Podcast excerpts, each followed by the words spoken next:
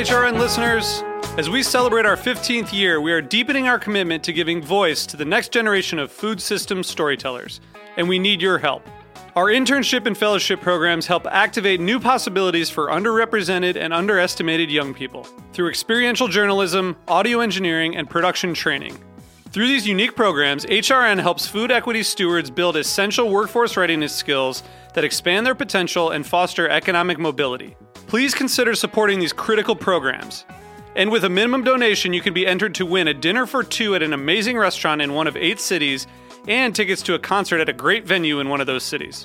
We have incredible partners across the country who have donated, as they also share our passion for helping to educate the next generation of food systems storytellers.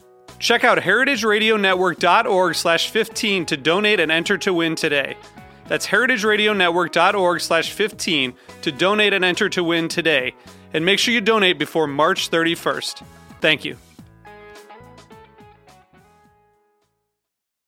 You're listening to Heritage Radio Network. Since 2009, HRN podcasts have been exploring the wide world of food, beverage, and agriculture. Learn more at heritageradionetwork.org. We talk about food, we talk about music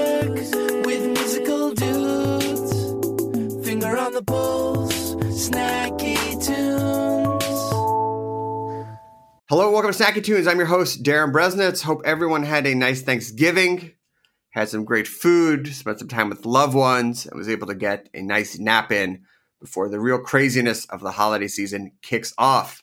Today, we are chatting with Adam Keita, one of the owners of Daughter, a cafe, coffee shop, wine bar in Brooklyn. We chat about the social pact that all New Yorkers agreed to when living in the city, his time spent as a barista in some of the great cafes of New York, and how he went from a barista to a business owner, and how he balances it all in the city that never sleeps probably thanks to the incredible coffee they serve. Then it's a deep dive into the archive when the Desert Sharks stopped by the studio for a hard charging New York full flung rock and roll session. They were swinging by to talk about their first full length album and played some of their singles, Ooh Hey, from their EP Template Hair. So please sit back, relax, and enjoy snacky tunes here on Heritage Radio Network.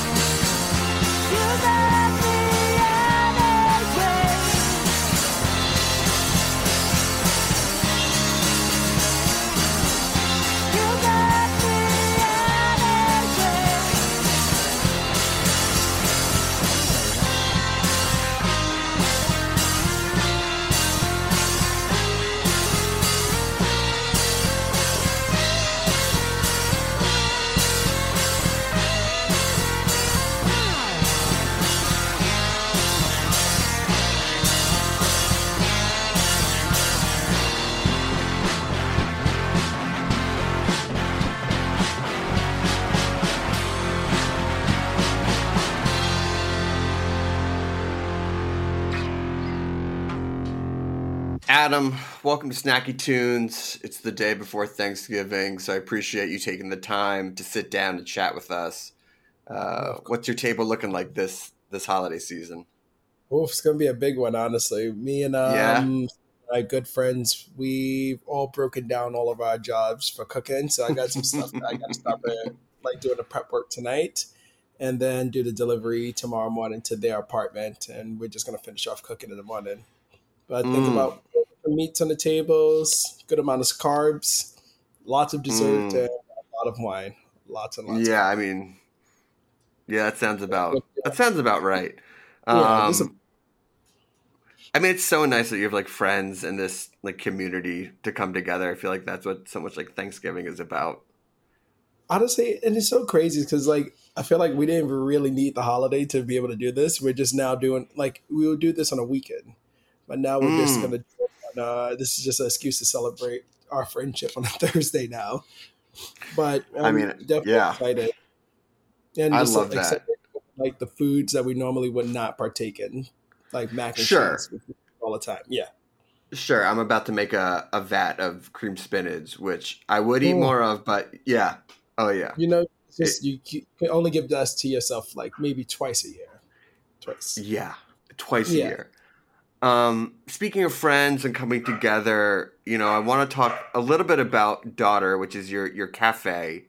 And in reading about it and following along, I find that like friends and community is a central focus of what you're trying to do. How does that differ from some of the other coffee shop, cafe, wine bars in the city with you having this like focus on the neighborhood at the core of what you are? Well, I the thing is, I don't know if we're so different because I feel like most of what I've learned is just coming from everybody else in the sense of just like just be friendly people and just inviting people. Like some of my the best jobs or best places that I've worked at or have even visited, it's just like they they've done the right thing in the sense of like just welcome people in with with open arms. And I think that's something that we try to do at least at Daughter. Just like once people come in, we want them to feel like they're being welcomed. Mm, I love that. Yeah, yeah. Um, I want to go back a little bit because you were you're born in Harlem, raised Born in the Bronx, Yeah. work in Brooklyn. Now I lived when I moved to New York. Uh, I moved to you know where my family's from, which is Brooklyn. So I was like one borough guy. So Yeah. it's, I don't meet a lot of like triple borough people. Uh, how is that? Yeah, and, and, you know it's like uh, you you're smiling too because you also like most people are Yeah, like outer borough to Manhattan or maybe Manhattan outer borough, but it's like two at most. Like, what is your uh what's your perspective on the city since you've lived in like three out of five? oh, this city's amazing. This is the best city Yeah. in the world. I literally Yeah. went on a whole tyrant about this last week Friday because uh, I was doing late night dancing, and Sure. I just remember just just like thinking about this is the only city in the world where you could just like have so much fun, and Yeah. then just like live like everybody's living their own lives. Like there's so many different stories going on, and you get to see it even in the going into different boroughs. You go to the Bronx, you go Mm. to Queens. It's so culturally different every time you leave each place that it just feels like you're you just feel always surprised. You're always you're never bored. It's I love the city so much. It is it's like a big giant playground that's sometimes struggling, but at the same Mhm. time so welcoming.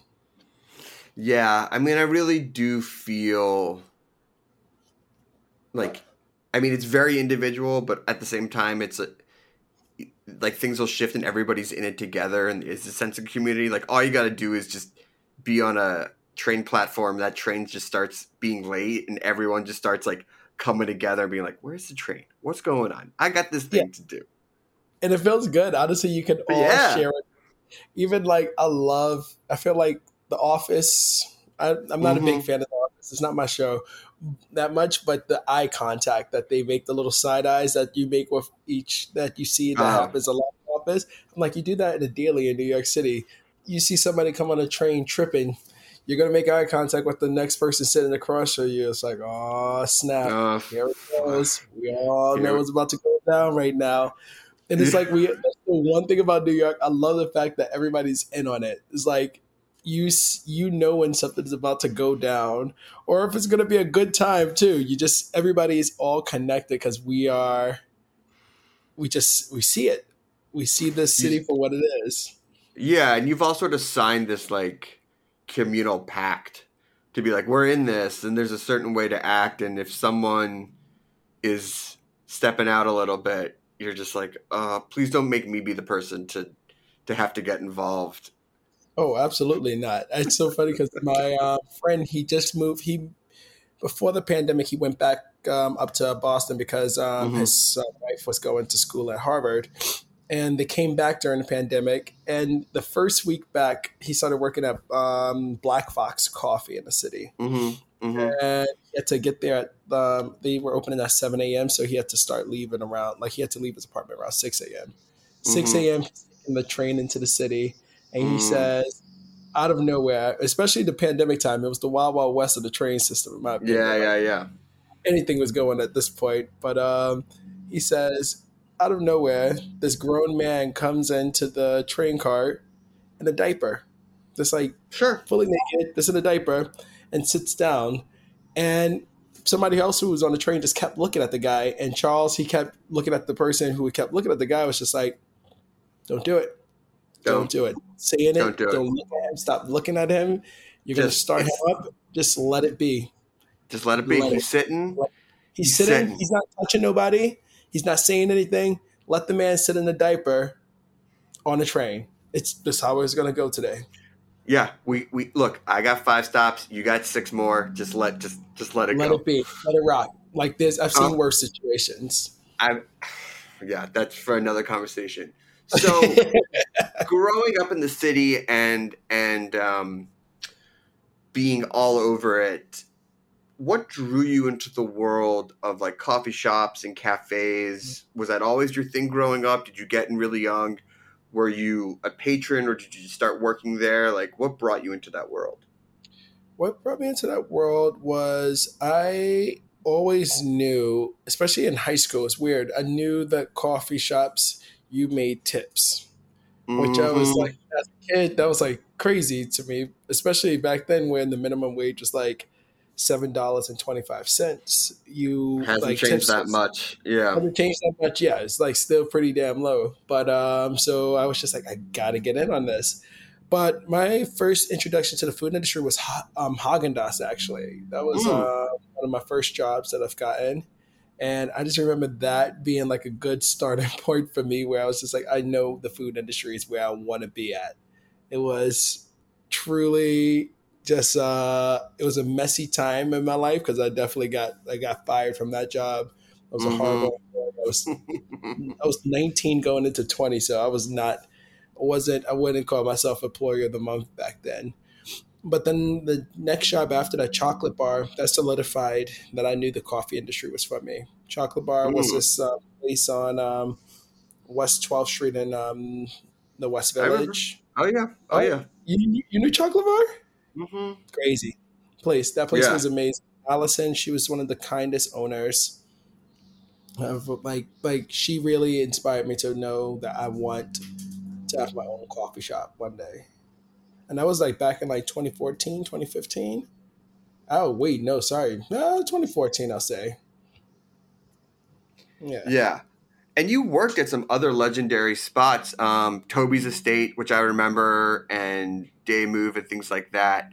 Um, Yeah. As you worked your way deeper into like the more upper echelons of the uh, coffee and cafe world, what did you learn? When did you start having an idea that you wanted to have your own spot? Like, or was it all just like you always knew you wanted to open up your own spot? Always knew that I wanted to have my own spot, but I never knew what. I, it took a while to figure out what I wanted it to look like. And I would say at Toby's estate, the thoughts became a lot more visceral. But at Mm. Sey, when I worked at Sey, that's when it really became like I can do it. And Sey gave more economics to letting me be able to do it. Like they paid their minimum wage was a lot higher Yeah. it, like it genuinely made these kind of decisions a little easier but the concept of it, I don't think was like. I feel like I usually get inspired by like travels, so it really was born in like the Netherlands. That truly was Hmm. the Netherlands and Germany. Those two places really inspired the idea of like what I wanted from having a cafe, and it was just because like Different you- vibe than New York cafes. Totally Way different. vibes, totally different vibes. It's the fact that you can, even as a person who's traveling in these places, I would go to coffee shops and I would just like walk in and they would treat you like you've been here for three or four years already. And that's something you don't always get in New York. New York has this such a hustle and bustle concept of life that you forget to just slow down and check in on the people sometimes. yeah, yeah, yeah. That's like the one thing I say we're really good at, daughter. I don't like I feel like coffee is always like is always the most debatable topic. It's like, is it good coffee? Is it bad coffee? Blah blah blah blah blah. But the one thing we do, we talk with you. We will have a full Mm. conversation. We have regulars that we chat with all the time. Love us or hate us, sometimes you're going to get a conversation. Yeah. And- no, and, and and I think that approach because even living in New York, I mean, I was never a coffee shop like I'm gonna hang out guy. I feel like and there was no middle. It was either like you're grab and go coffee or you've camped out for the day. And then I Yeah. feel like the the coffee shop people were more into the like we're just a transactional I give you your coffee, you give me a tip. And the people who camped out all day were like a bit of like an eyesore. They were because those are usually the people who only tipped once and they just took up real estate at this point. Yeah, Yeah. yeah. But I think that's because it wasn't as welcoming as you mentioned about like the European approach, which I think is what more daughter is of just being like it's community, come in, it's a space, you hang out, it's reciprocal in in like what you get from the customer and what you give as an owner. No, I yeah. That, honestly, it's funny because I was we just did a pop up, and one of the people we did a pop up with, she was like, it was. I will say this is the busiest pop up we've worked in a long while, and I haven't worked on the register in a long while. Yeah. So I found myself just chatting. I was just like truly just talking. uh uh uh. I swear to you, people, I could see people were like, not the customers. The customers were digging it. Everybody else was like, Mhm. no, no, no, no, no, no. You no, no, no. Boy. It's like move this fast, move this line Move fast. this So fast. Move this fast. If you want, if you want to expedite, if you want to hand out drinks and talk to the customer, that's fine. But not when you're That's it. taking orders. Not when I'm working a. That's a whole other ball game right there. And honestly, it's it's the New Yorker. I mean, I do think that's the one thing you're guaranteed. I feel like people get it always wrong. They say New Yorkers are mean. I'm like, I don't know those New Yorkers. I know you will have a conversation with a stranger forever in New Oh, York yeah. if you give the opportunity to. You you could talk to the you go to the Bronx, you will have a conversation with everybody on the corner if you allowed yourself to. Oh yeah, oh yeah. If you if you, it's two modes. You either keep it moving, or you're talking to everyone. Um, Let's take a quick musical break, and when I come back, I want to talk about uh, you switching from being a barista to a business owner, some of the music that you can expect to hear at Daughter, and the new spot Shay, which is opening imminently. Uh, we have a song from the archives here on Snacky Tunes on Heritage Radio Network. Thank you.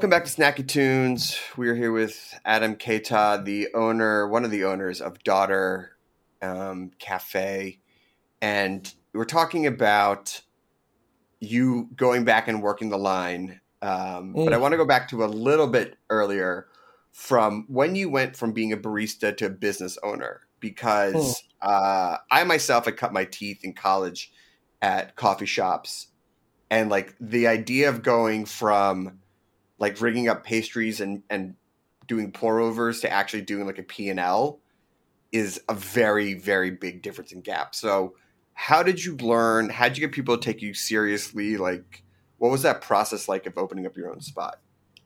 It was strange. I'll say that for sure. Definitely. Do I think everybody took me seriously? I don't know. That's a good. That one right there. Was, that the verdict is still not out on that one yet. But I, I think I just tried. I just was like, I got to gamble on myself on this one for sure. And I think originally it was a lot of feelings of the imposter syndrome, trying to just like Mm. get past that. Because like I, I've like you said, how do you jump from like making pour overs, being on bar, making I'm putting pastries out and all of these different things, and then how do you go from that to being a business owner? And you just do it. That's the thing. You just I think in just in general, like in life, you just do you just Yeah. have to just do it until it makes sense to you and until it's like uh actually making moves. It's it's hard. I feel like there's no actual roadmap to this one. It just happened one day. Like even when we first opened, I was like, whoa. We But I mean-. Going back to that community aspect, especially opening up a space that is not a club, not like a restaurant, like I feel like you opened up a spot where people pop in for a coffee, pop in for wine. Like it's not a huge endeavor, especially since you're opening up in the neighborhood because you were opened up in Crown Heights, if I right correct. So it's like, hey, we're just another spot you can go. And in, I know in New York, everyone's looking for a spot like outside of their house or outside of their work.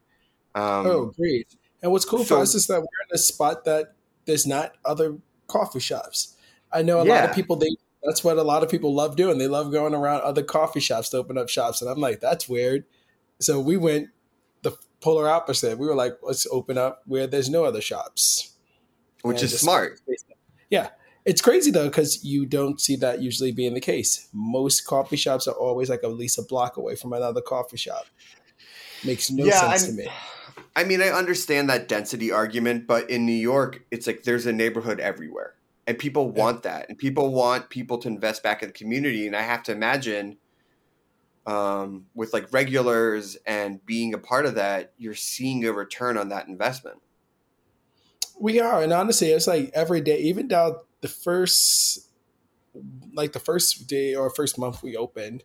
I remember me, Brian, and Sarah. We were like, we're gonna be the only ones working, and we knew our goal was this: five hundred dollars a day. If we could make five hundred dollars a day, we can make a pretty. We could pay ourselves a little bit, and we could pay Yeah. the bills, and we surpassed that. And it was just such a humbling feeling right there, just like knowing that we. uh we thought so small of ourselves Mm. and the community gave us so much more and uh, that was humbling I mean, going back to what we were talking about at the beginning about New York, that is that's the beauty of the city, is that um, not always because I don't want to like speak in like in in in a hundred percent because nothing a hundred percent New York, but there is a Yes. certain reward. There is a certain reward to to giving back to the city and to being a part of of it, and maybe not believing in yourself. And other New Yorkers go like, "I believe in you. Like I believe in what you're doing. I believe you." And especially when you're seeing people who you know who you see every day, like, "Here's my money. Thank you for the coffee." It's a beautiful thing. It is, and I agree with you. I- feel like New York City is the city everybody's struggling, and even to the person, the homeless person or the Mm. houseless person who struggles the most in this city, the fact that this is also a city where everybody argues about it too. We talk about these problems. We we're not unaware of like everybody's struggle in the city, and we all know that these exist. And it's, I think the city is the city that you struggle, but everybody cares even though they Yeah. you won't hear like I feel like it, people won't say I care out loud, but people care. They care more than they think they do. Do Yeah. people respond to that extra level of care with the approach? Because you did mention being more European style, more you know, more open, more chatting, more things like that. Have people respond to that, especially when they go, "Oh, it's not just another coffee shop in our neighborhood." Um, that's just like anywhere else. Like it is a different vibe and a different approach to serving people. Oh, people respond like we they follow us on Instagram. They see us in Mm. the park. Like I I live two blocks away from the cafe, so I spend time in the playground. I bring I walk around with my baby. Like people I love the fact that people are involved in our lives. Yes, sometimes it could kill a lot of the autonomy of yourself. Because like I Sure. do love having like that kind of special place where I can walk around the neighborhood and just like my Nike slides and my my my hoodie and just Yeah. call it a day. But it is really good to just like be a part of a community where people are just chatting with each other and we can walk us as owners walk in and out. We talk with people there. Like we're not there is no real separation of like the bar the person who's working behind the bar, the people who own the place and the customer. Everybody is on the same level of communication in some degree. I mean, it's it's a real neighborhood, and and I, you know, I know you mentioned the playground and being with your kid. I mean, those those barista hours, those business hours are long. How do you find that balance of of running a business, Yeah. having a kid, being in New York, and trying to have a little slice of New York City?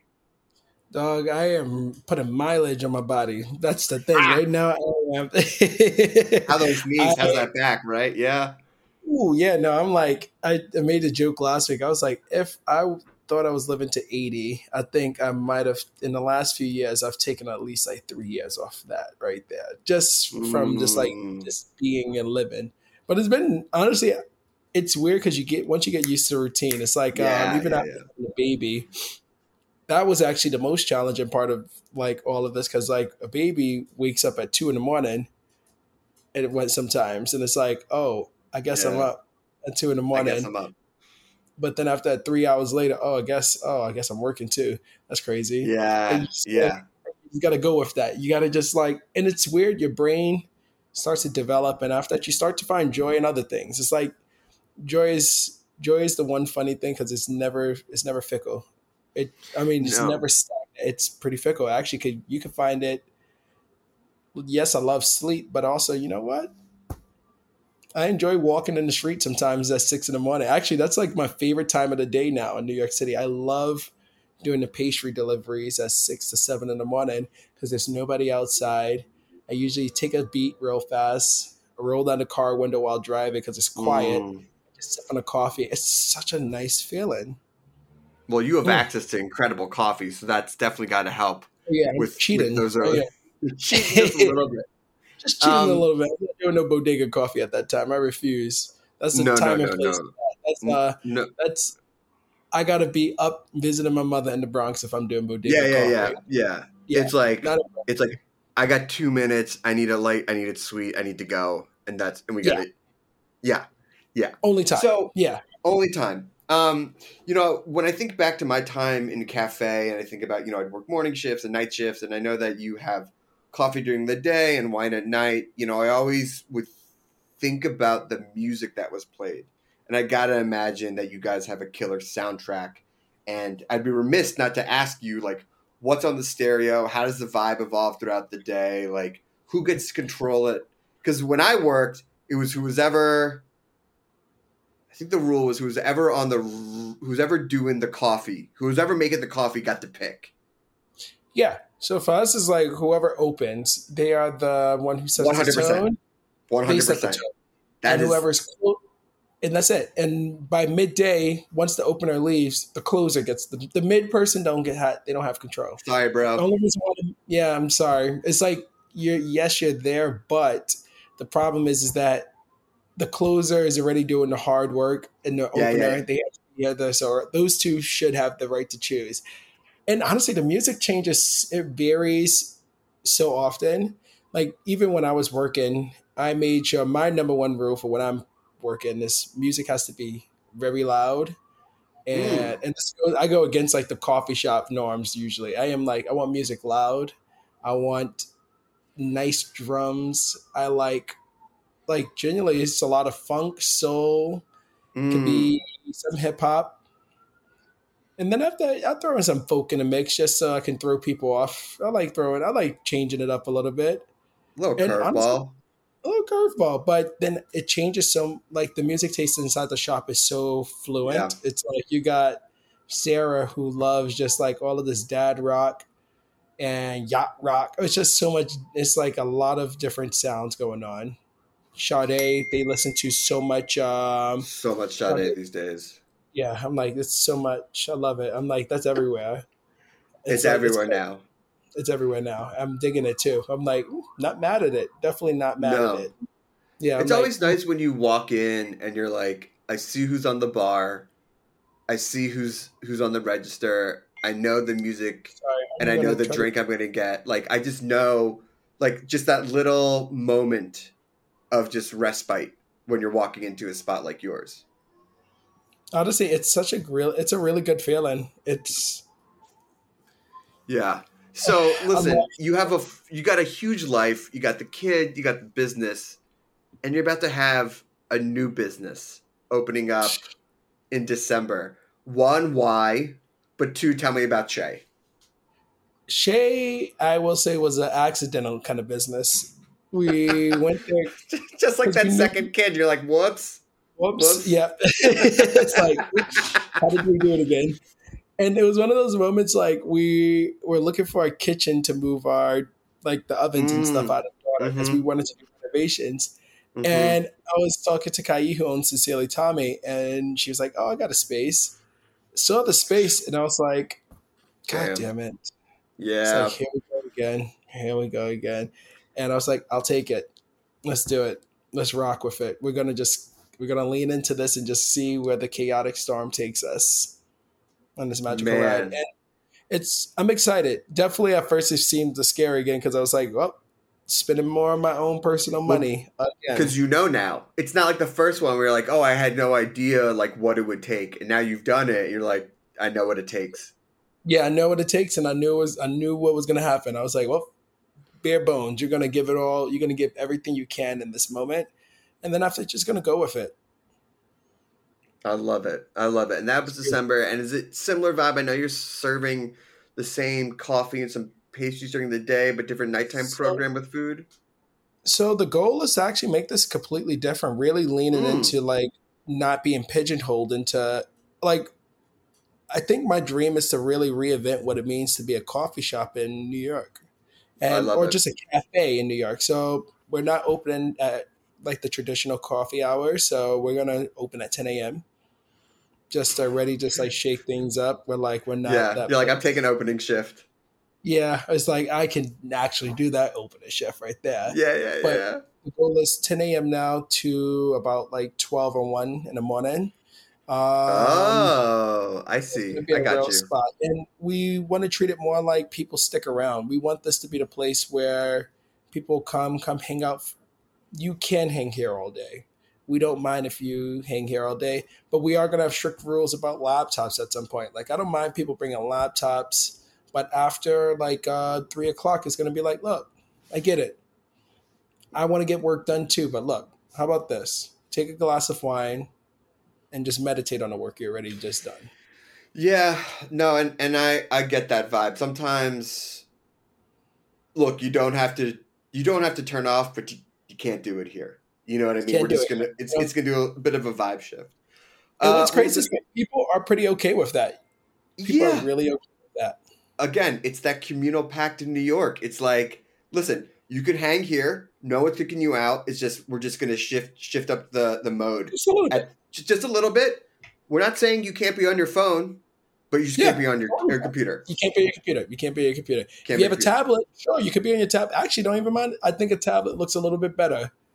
Yeah. The what about ta- what about that tablet keyboard combo? Is that pushing it a little bit? Ah, that's pushing the buttons right. I, feel like when Apple gate when Apple started doing that, I was like, all right, you're tripping. all right, You're all really- right, you're right. Well- well, listen- reel it in. Adam, congratulations on everything. If people want to check out Daughter um, and the new spot, uh, where can they go? How can they follow along? Um, honestly, follow us on Instagram. It's um our Instagram for daughters, daughter NY, and for Shay is um Shay Brooklyn. It's on Instagram as well. Yeah, follow us. We constantly keep ourselves up to date, putting all the events out there. We got karaoke night on Thursdays now, daughter, which is awesome. Yeah, What's let's your go. It's song? crazy. Do you on? Oh, oh, I got. It's gonna be "Suddenly I See" by KT Tunstall. Hot There you go. song. Hot. Everybody Hot. knows it. Everybody knows it. When they when it comes on, it's like not a not one other person is not going to be. It's gold. They're like, Adam, get up there. You're like, I couldn't possibly. I couldn't have passed me. Oh, Suddenly. uh, well, listen, thank you so much. Big shout out to Skylar for setting this up. We have a song from the archives and then a live performance here on Snacky Tunes on Heritage Radio Network.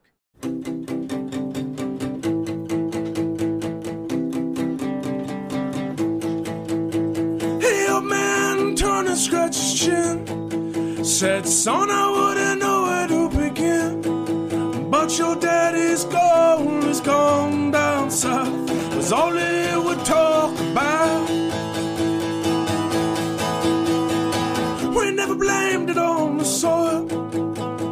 The sun burned earth or the prices of the oil. This border town is my home. I got rattlesnake guts in a desert full of bones. Now my sister, I've got to find someone. So I won't come back no more,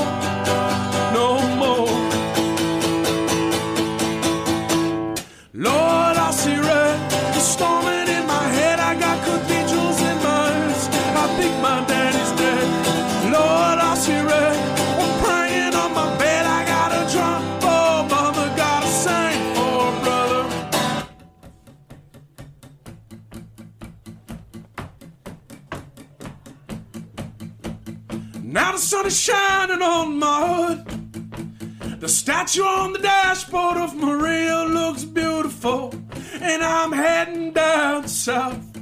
Got tequila in my veins and the devil in my mouth. Tell my sister I've gone to find someone, so won't come back no more, no more.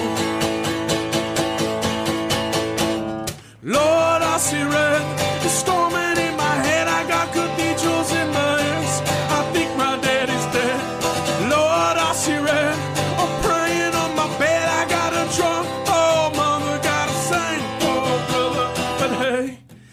It's alright. I got jukebox tears and stones for us. Hey, it's alright. I got jukebox tears under turquoise skies. Hey!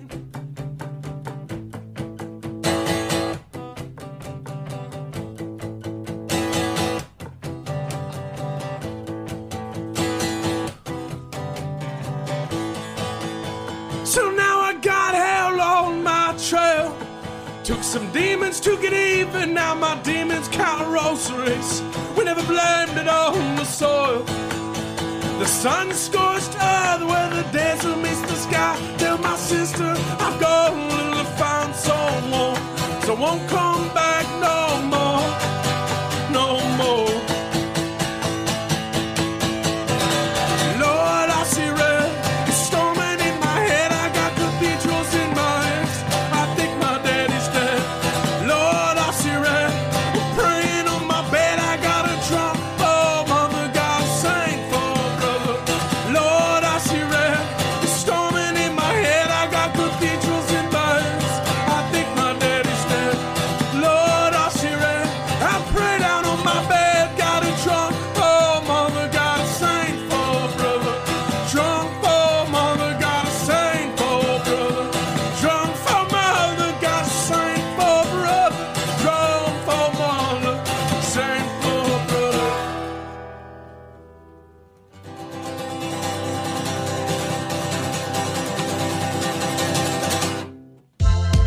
listeners. We wanted to let you know that Heritage Radio Network's Julia Child Fellowship application is now open.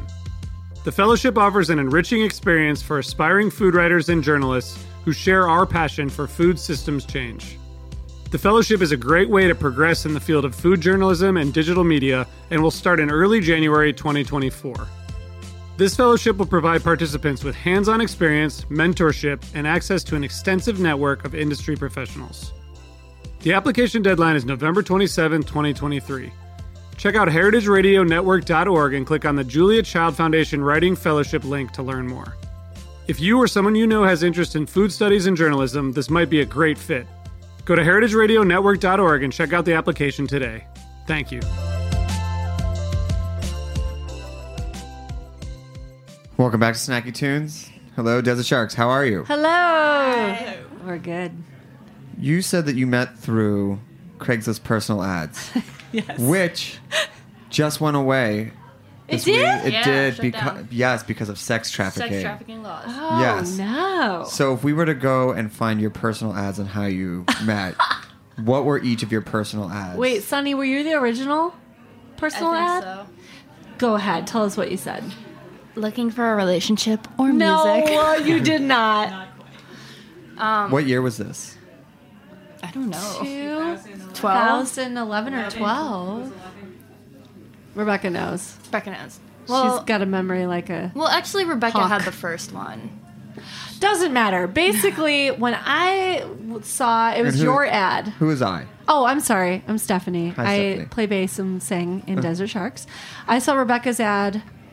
No, I- did I I, play see your ad? You saw my ad. I saw Sunny's ad that was like, I'm into Sleater Kinney and Type O Negative. It- yeah, it was, a, Type O it was a mix of the most random shit. It was like And- Sleater Kinney and Type O Negative and Pat Benatar. Pat Benatar and gosh, I don't know what else you said. Siouxsie and the Banshees.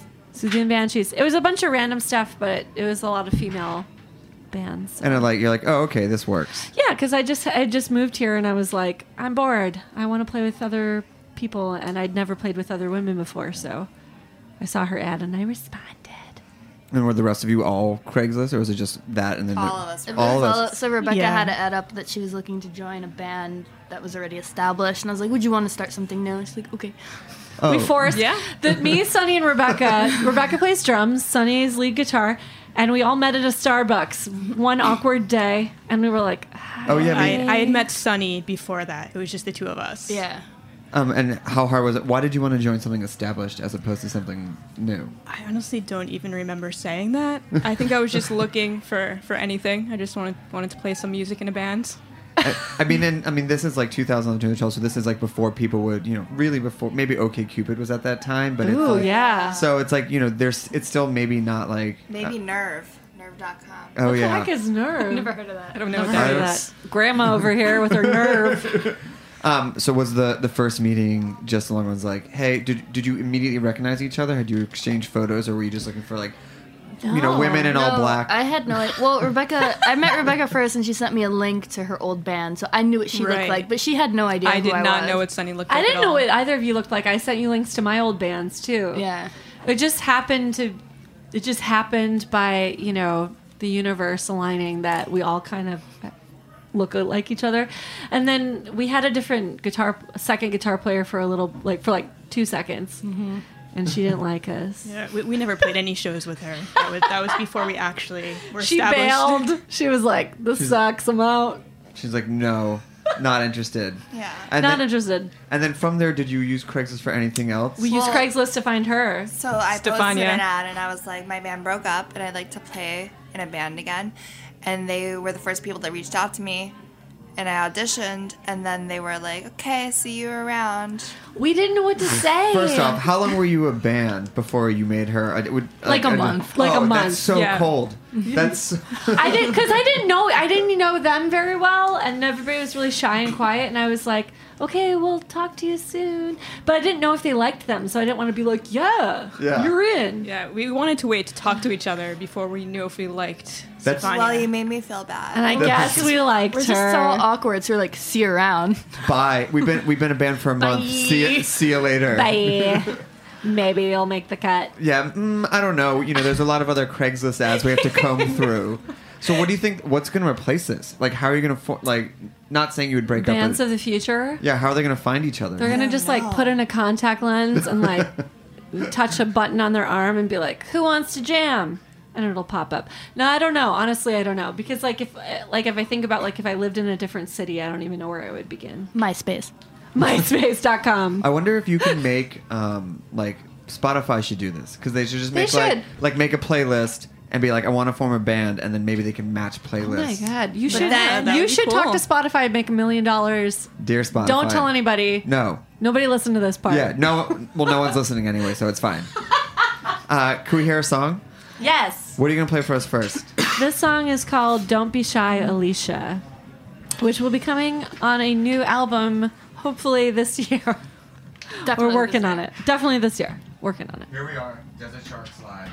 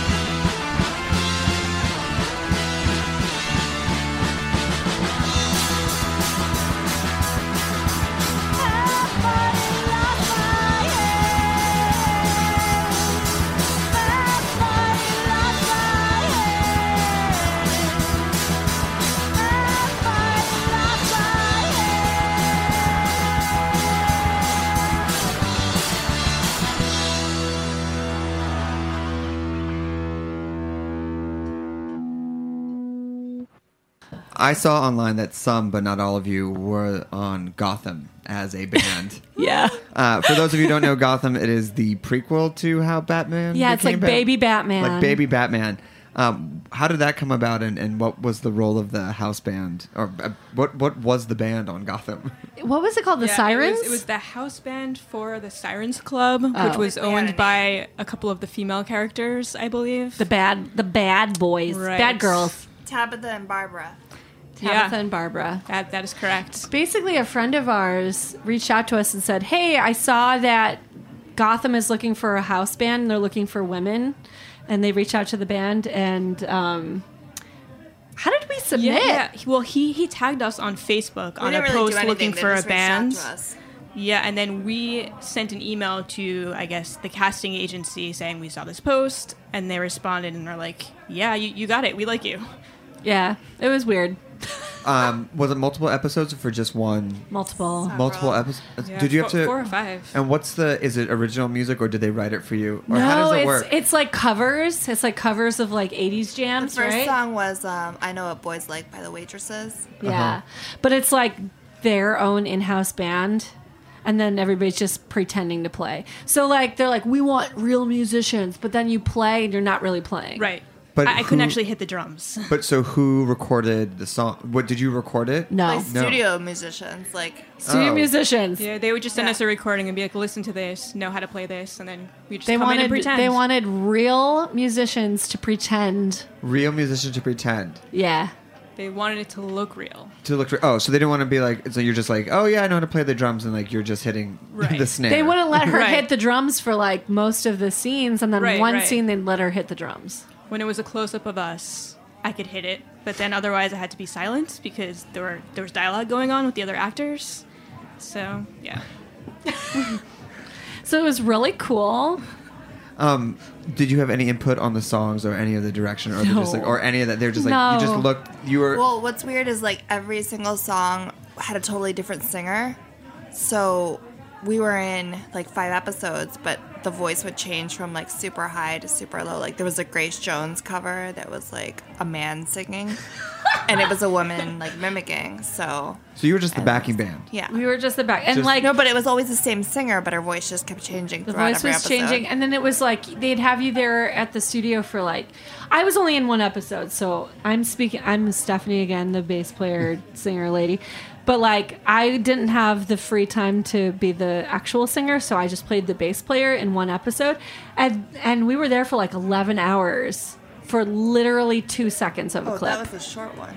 yeah, it was a short clip. But hey, whatever, it was fun. Um, can we hear another song? Oh yeah. Real, but this time play it. Okay, this is a Grace. Jones. This is real. this I'm is a not Grace Jones. It's a Grace Jones that? cover. Seasick. Jesus. Not seasick Jesus, just seasick. seasick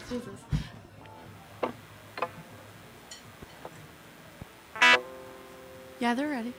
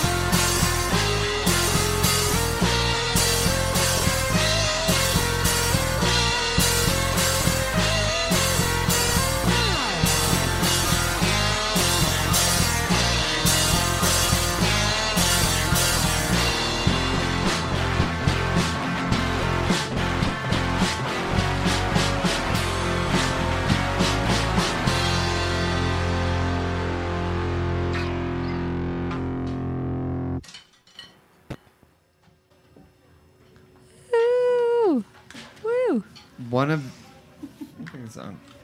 Hello, hello, hello. Yes, can you hear me? Woo! check, check, microphone. One of the cool things uh, is that you're on the Bad Cramps comp. Oh, yeah. uh, we had Harsh Crowd in a couple years ago, who was graduates now of Willie Mae Rock Camp for Girls. Um, how did uh, are you graduates? Sunny used to teach it. Oh, really? What did you teach there? Um, I was just like the band coach, so they would put all the girls together in a room and like they would just form bands, and none of them knew each other, and it'd be like, "We'll guide them." Like I don't know what the fuck to do, so it's just like it's just like play stuff, and it sounds good, and it was just interesting to see their dynamic as kids. How do you encourage kids to be in a band? Like, I mean, what is the advice you give them when you know it's, I mean, it's eight to eight? For those who don't know, it's all it's all girls Mhm. and then some young women. It's eight to eighteen, which is obviously a wide range. Um, what advice do you do? You give the same advice to eight year olds the eighteen year olds, or when they're forming bands? Like, what do you tell them? Kind of, I think just women in general when they go to play and they they're not experienced, they're insecure, and they're like, "Well, I don't want to play this, or I don't want to sing. It sounds bad." So you just have to encourage them to be like, "No, it doesn't sound bad. Just keep doing it." Yeah. You have to be willing to suck But in order to get your better. kid is a drummer and it's super loud? What? You moved into the basement. you just have to deal with it. My parents did. Yeah. Um, what was and who else was on the the comp? And you also did a benefit show for it as Basic well. bitches. Um, Tanya Harding. Tanya Hart. What? Tanya Harding. Who else was on that? Tim Volva.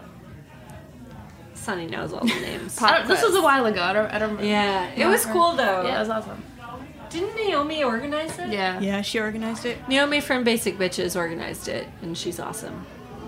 Uh, and you're also Shout out. working on an upcoming record. Yes, we're working on our first full length. It's time. It's time. It's time! it's been some time, but you've put out other like DIY projects and EPs Yeah. and demos and things like that. We've done three sort of EPs at this point. Two, one of them was self-released. Wait, two, one of them was with Converse Rubber Tracks. I love Rubber Tracks. which was awesome. I'm so depressed that they're gone. I know. they're gone. It was, was such a good thing such a good thing such a cool opportunity to get because recording can be really expensive. And then uh, the third one the last ep we did in 2014 was with manimal. Um, so it's time we're overdue and we've been working for a long time writing a our first full length so And what goes into a full length in 2018? stress anxiety worrying about the world exploding um, Before you get the record out. Yeah. Please don't world don't catch on fire before Desert Shark puts out their first LP. please, let us survive. Yeah. Um, I mean, it's it's a like a collective of a few different years of stuff we've been writing. So like, there's some tracks on there that are actually like like. There's a song we haven't played in like two years. And what is it? It's gonna be on there. No, It it's is. not called that. It's called For Loneliness Sake. Yeah, it was one of the first songs we ever wrote as a band. We've just been waiting for the full length to put it out. Yeah, but uh, who knows if we'll still play it? But Just to have it out there. I mean, it's not like everyone puts out a record and they play every song on there. yeah, we're just kind of like let's just let's just no uh, hesitations, expectations. Let's just do whatever. Let's put it out there. Okay. Yeah. Well, we want to make sure we have time for one more song, but where can people find your early EPs and demos and upcoming shows? All of our music is on Spotify and iTunes, but you can also follow us on Facebook and Instagram. Desert, Bandcamp. At Desert Shark. And MySpace. And we don't. Do we have a MySpace? And we have an AOL profile. We're on Friendster. Um, and RIP Craig's. RIP Craigslist. ads. Where would I don't know how you're gonna start your we band wouldn't now. Be, well, we've got that Spotify idea. That's true. We'll I think it. that you need to. We'll do it together. know, we'll You do it together. Be the face of it. oh my god. Um, we want to thank Chef Backstrom for coming in, Jameson Fink, and Desert Sharks. If you like this episode, please make sure to subscribe to Snacky Tunes, uh, leave us a review, give us five stars, and I would also say uh, head to the archives and you can listen to other episodes, including the one with Harsh Crowd, who are great. Uh, what's the name of the song you're going to take us out with? The song is called "I Don't Know How to Dress for the Apocalypse." Who does? Nobody does. But I hope the apocalypse doesn't come before your LP got comes like out. five years, and we'll be okay. You know, just to get everything out there. Yeah. You think it's going to take five years to do the LP? No, five years for the apocalypse. Oh, okay. And then the LP, will, and then maybe you have a second LP. We'll be like, check this out. Yeah. Bye. Bye. Thanks for listening. We'll be back with another episode of Snacky Tunes. Take it away.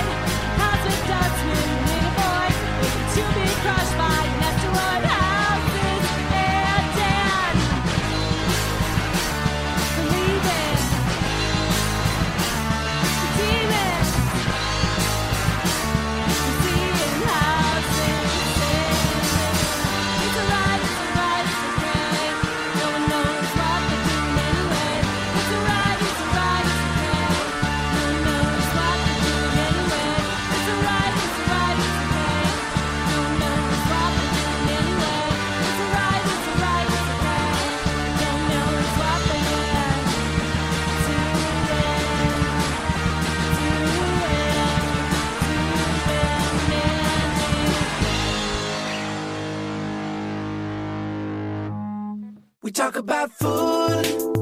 We talk about music with musical dudes. Finger on the pulse, snacky tunes. Snacky Tunes is powered by Simplecast. Thanks for listening to Heritage Radio Network, food radio supported by you. Keep in touch at heritageradionetwork.org slash subscribe.